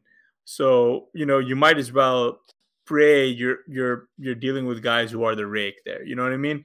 Like it's it sounds really callous when when I put it that way, but like um it's very difficult when everyone starts drafting ID like the same way as you guys do because then because then you get shift and you shift into um taking riskier uh or or you know creating riskier builds um because everyone's drafting so efficiently and I think that that is the hardest part right? Because like because like at, at, at the base level it's still a very much a peer-to-peer game um and uh I love thinking through the problems but you know we're trying to bring bring you guys ways to win or at least some to find some form of value for you guys. So we've got we've got a differentiated point of view and that we can win you know as a community. And we need the community at large to fail to us. Um so so it is so it is tough. It's just it's just it's just really identifying it's uh, identifying those early landmines you want to be out on man and then just hoping you're right a little bit. Um like like like like this year, Najee was such a comfortable fade, and you know, I, I don't think we're gonna get that. Next, I don't think we're gonna get that next year. I think I think I think there's oh, going to be a decision, a real decision point. a real decision. Yeah. Yeah, like I can definitely decision. say I never even considered Najee in a draft once. Probably. I mean, actually, mm. maybe I did take him if he slipped like two rounds, but right. Um, yeah because you don't want to be complete, especially if you're drafting. Yeah, Pitt will know what what to think of Najee if they pick up his option or not. Mm-hmm. Um, I mean, I'm like a noted Najee. I don't want to say. I think everyone in this. I think I think everyone in this community is not a fan of Najee at cost. That's true, but I'll right? say he's actually been probably better than you think this year. Like he's. Yeah, but that's the thing. Yeah, I think I think below expectation. He's playing. No his his FPOE is kind of right at zero. Uh, so not great, yeah. but still fine. He's he's uh, but breaking he's, tackles but, and picking up yards after contact at a higher rate than we've ever seen in his career. Um, but he's not he's not doing he's not gonna win you weeks, right? You, yeah, for sure. I mean, you know, that ceiling of seventeen point three underdog points is not gonna not gonna get it done. And he's just he's definitely been overshadowed by Warren, which I think is another reason why uh why you his price could fall quite a bit. And yeah, I guess my only point is it's actually it could be a difficult uh difficult choice in 2024 where man, if he comes in and is like a sixth or seventh rounder, even like, does he make the zero running back watch list? Does he feel like? Does he feel no, like he, he probably does? He doesn't. He, but, he uh, might. Uh, but that's a funny question. But if there's no way Sean's putting him on that list. Yeah, no. I mean, I was just thinking of something like the Josh Jacobs corollary, right? Where everyone was so con- like so overconfident, and then he smacked crushed that price, and then this year. That's true. I you think kind of you were kind of that... proven right. Well, but but Josh Jacobs, there's a lot of other confounding issues yeah. going on with it. But like but like to keep it simple, right? Like we were overconfident in where we think he was going to be and what he could do, and then he crushed that. But with with Jacobs this year, like we were like we were like proven correct. Like why why do you want this guy on your roster, right? Yeah, it, it, yeah AL Paul, please keep Najee out of Cincy since he's got their own Najee and Joe Mixon. it's it's it's all good, man. Um, it's just it's just so frustrating because um uh like the Josh Jacobs run art was so pure for everyone who just went all in on him. And like I don't see Najee ever getting that kind of like target share and like you, you know like it would it would mean that like Diontae is hurt and then Pickens is hurt and Freiermuth is hurt. And they're gonna miss large swaths of the season to where you can give him a comfortable 25% plus target share, right? I just don't ever like that is just not in like the realm of outcomes for Najee at all. So like I think ninth round is fair. Right. There definitely doesn't appear to be a path for him to get to the uh to the Jacobs level in terms of what Jacobs did last year. Um with Yeah, and that's it's such an anomaly because Jacobs couldn't get there himself. right? yeah, right, right. Um I guess the other thing that makes it tricky is that Najee is probably not even the best running back in his own backfield. Yeah, that's the thing. So like even if Warren- he's, even if he is a lot cheaper, like even if he is a seventh rounder, if you can get Warren around the same price, even you I mean, maybe, they, they're they're going to be the same price. That's the maybe thing. prefer him. Yeah, I, th- I I think I would prefer Warren, right? Like even in, in here, especially in hero RB builds, right? You just take one guy and then you just Warren. Yeah, that's I mean it's tough because you you kind of have to assume in that case that the Steelers are going to come around to the view we have, which is that Warren is better than Najee. they're doing it Or- now. I mean, they're doing it now. Well, not quite. I mean, Najee still is is clearly a, you know, I think it's more than 1A. I think he's the one and G- Warren's the two still. Um Yeah, but I mean, Warren's also much smaller, right? And, and this is what I, this goes back to what I was mentioning about like um, HN at the start, right? Like Yeah. if if the Fins want to bring in someone, it's going to be a big bodied plotter because because HN is tiny, right? Like you don't want these guys taking up garbage uh up the middle runs and risking them getting hurt because their value comes from being this guy who can touch the ball and then be gone. I mean that's that's that that's how like CPAT made a living, that's how Mostert had made a living, right? Like like it's such a rare skill set for these guys to have. I mean, I mean, Tyreek Hill is by far and best, by far and away the best guy at this, and so it's rare that you have other guys in the league with that kind of like speed, right? Like, why wouldn't you protect them? And like, it's not like the Steelers have like phenomenal. Like, Diontae is not exactly fast. Muth isn't exactly fast. Pickens is that guy, um, and then Warren, right? right. Right. And it would yeah, be as- as- assuming the Steelers are awful again next year with Pickett playing from behind, you probably want to receiving back in Warren. Yeah, that's right, yeah, Paul. Like he, that's a really good point. I think that's true. I agree with that, but I don't necessarily think that the Steelers think of Warren as the receiving back because they still give Harris a lot of targets. So that's, I think, the only uh, difficulty in terms of projecting them. Now, you know, that said, I do think Warren is more talented, and I think you should be chasing talent. And I'm going to be drafting Warren way more than Harris. Might even draft Yeah. him ahead of Harris if I have the option Yeah. to take both. But uh, Yeah, Shifit It's- says Najee on a contender would be be Lenny aware of these of these kind of elements because you know Pittsburgh doesn't seem to agree with us. Yeah, but that's a great point. I mean, from Shitfit right there, where he says Najee in a contender is Lenny 2.0. Yeah, man. Like, it's just so scary to think of something like that, right? Like, Oh man, like just getting because we know the kind of style of back that he is, and if we get him in that right role, man, like I think I think it's very difficult to shy away from him. It's just it's just a question of, uh, I mean, he won't be. Like, yeah, it, it goes back to what Shifted mentioned earlier, where we're just hoping to see what the Steelers do with him. But yeah, right. I, I mean, Right. like you know, the, the the season's still not even over, and we're trying to do these postmortems. But it's always interesting to try and at least think about these valuations that are in flux. Uh, partially because we're also going to have to be playing these guys as we go through our um, underdog, underdog, um, uh, wild card drafts, and then eventually the playoff challenges, right? So like, it's important to think about think through what usage should look like or will look like when when you know the rubber really hits the road in the playoffs here. It's a good time for postmortems because so many of my fantasy teams are dead.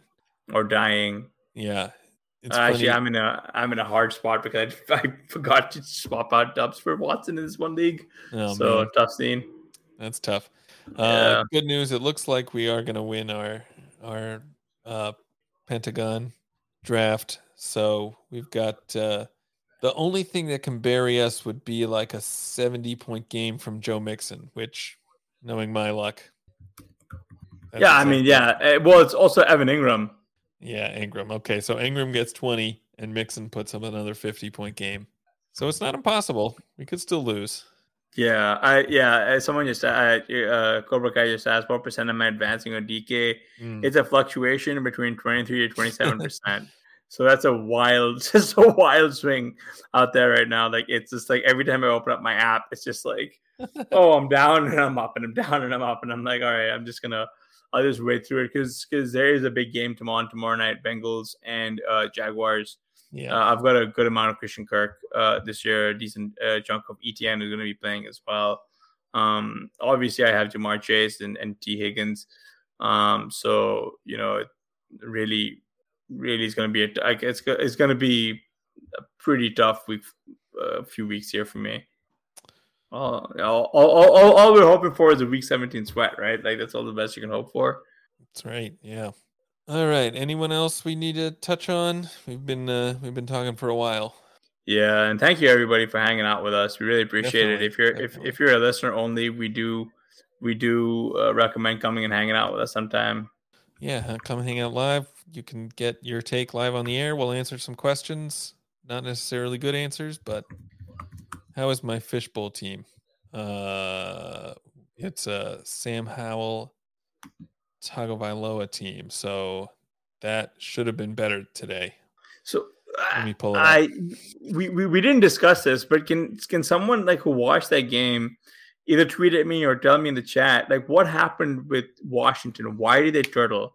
Right, because like that felt like a game that um, Washington was going to throw a lot on, and then like Miami came out and punched them in the mouth a bunch of times, and then the like the Commanders just straight up turtled. Like they did not. Yeah, historic anomaly started Howell over Love and SFB.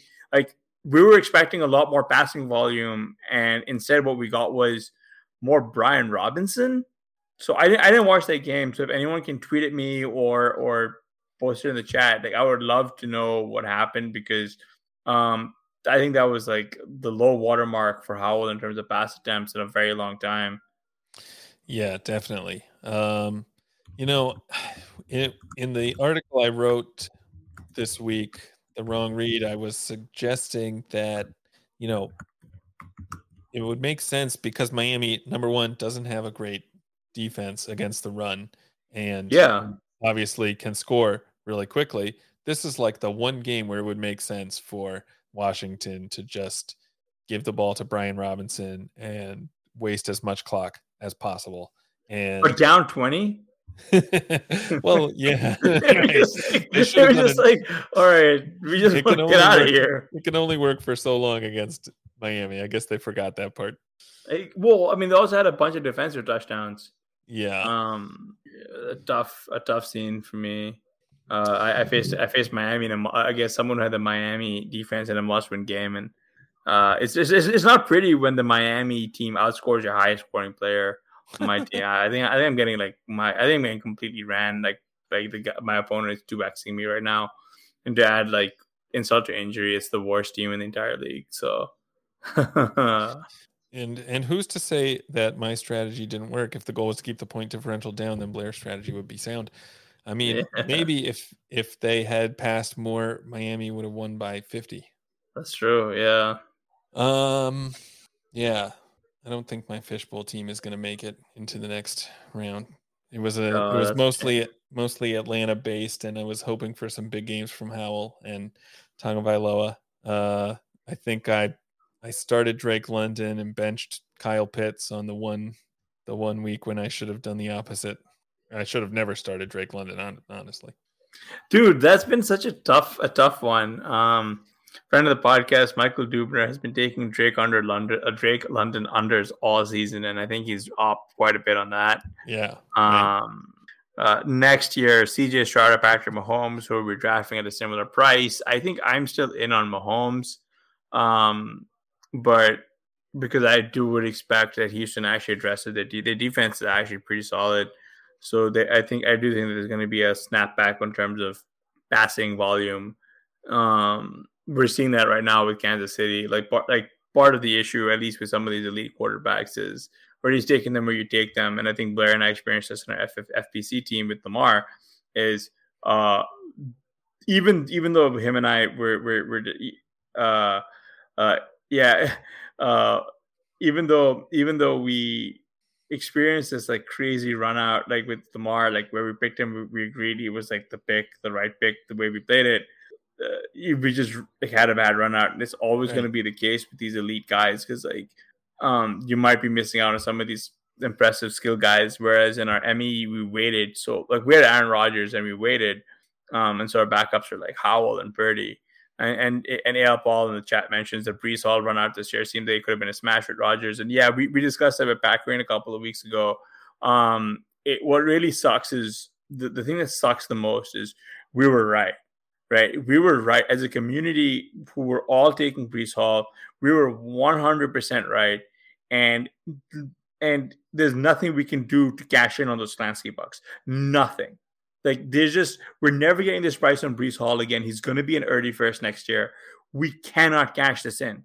Like we're we're, we're left with knowing that our process was correct. The thought, the way we attacked it was appropriate. Our our risk tolerance was was accurate and we still cannot cash. It just shows you how difficult it is to win in this game and this league, but also that we have the correct process. Yeah. Right. And that's like that's and when and when people say process over results, this is kind of what they mean is we just need to find the situations next year, and that's where we're that's where we're at right now. Is we're trying to get ahead of these situations right now. Mm-hmm. Definitely. Uh, good note to end on. So thanks again, everyone, for hanging out. Uh, it's been a lot of fun. We had a lot of good talks. I'm talking like we're like we're done. We'll be back next week, nine o'clock. We're gonna be back Maybe with week. a guest. uh, so yeah, thanks for hanging out. And uh, oh wait, uh, they're asking about Chuba. Yes, Chuba has done a phenomenal job just sort of sidelining Miles Sanders. Um, definitely an RB one or no, an RB two down the stretch. I think. Uh, I don't. I think it's too early to decide of what's happening with the Panthers next year. And I really want to see Chuba continue doing this. But for all of us who've been taking him late, um, let's just enjoy this for what it is, man. Which is just again a, a, where we were right. And um, unfortunately, I don't have enough Chuba on teams that matter. so right. next season, over under on Chuba's ADP, we'll say like pick uh 60. What do you think? Oh man. Uh if I under like by over, you mean like yeah. wanted to do? Yeah, it'd be way over, dude. I think I, I'm thinking like Chuba's like I think Chuba's like a 12th rounder, 13th rounder. Oh wow, okay. Yeah, because there's because there's, there's an entire QB window in there, right? Like that's where like the the Chuba. like David's comment here. I yeah. Mean, to do what he's done on the Panthers, that's got to be that's pretty. Yeah. Impressive. I mean, Sanders it's... looked like a good running back last year on the Eagles, and now is one of the worst in the league. So, I mean, it's it, the whole team is like. I mean, the interesting, the interesting thing is is that a lot of projection systems still aren't giving Chuba the kind of right volume that you'd expect. I don't, I just don't see projection systems moving quick enough yeah. to understand that that the Panthers have decided that they need to run, shorten the clock, and that's more running. Right, right. It's just um, so weird because they paid they paid Miles Sanders and they're not just giving him the rock. Well, he sucks when they give it to him. yeah, I know. He's he went from the penthouse to the outhouse, but he's still in the penthouse, so they paid him a ton. Yeah, yeah. He's he's not he's not hurting. Um Jonathan Mingo with 10 targets and 69 yards. Is that something? Uh no. this entire Panthers offense right now. I mean, it's it's it sounds like like like like like genuinely the issue with the Panthers right now is it sounds like there's like two different wars happening, right? Uh, I'm interested in Mingo next year, yes. Um, but like it really comes down to whether or not Tepper is going to continue meddling because it sounds like he's a very active owner, which again, not the worst thing in the world. Uh, it's just it's just not necessarily what you want when you're when you're um uh, a football team, right? And I, I, think that like he was he's expecting some kind of more immediate results. I think he's second time they fired a head coach in season, mm-hmm. right? Um, so I think it becomes a, a, bigger a bigger issue there. And I, you know what? Look, at the end of the day, it's his team. They can do whatever they want. We've made a lot of fun of the S two cognition tests um yeah i think they might actually bring in like like they might actually take uh, an interesting approach to team building next year where they might actually be patient but you know yeah yeah uh we'll see i mean it doesn't appear that bryce young is the answer at quarterback i mean obviously we've seen rookies struggle and turn out okay but i don't know that we've seen many who end up being good struggle to the extent that young is and obviously, he doesn't have anyone to throw to, so it's not entirely on him. But there's no question he hasn't looked good.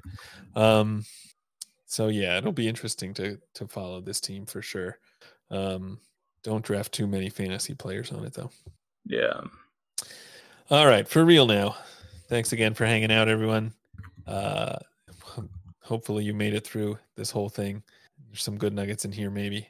Um, but in any case, we'll uh, we will talk at you next week.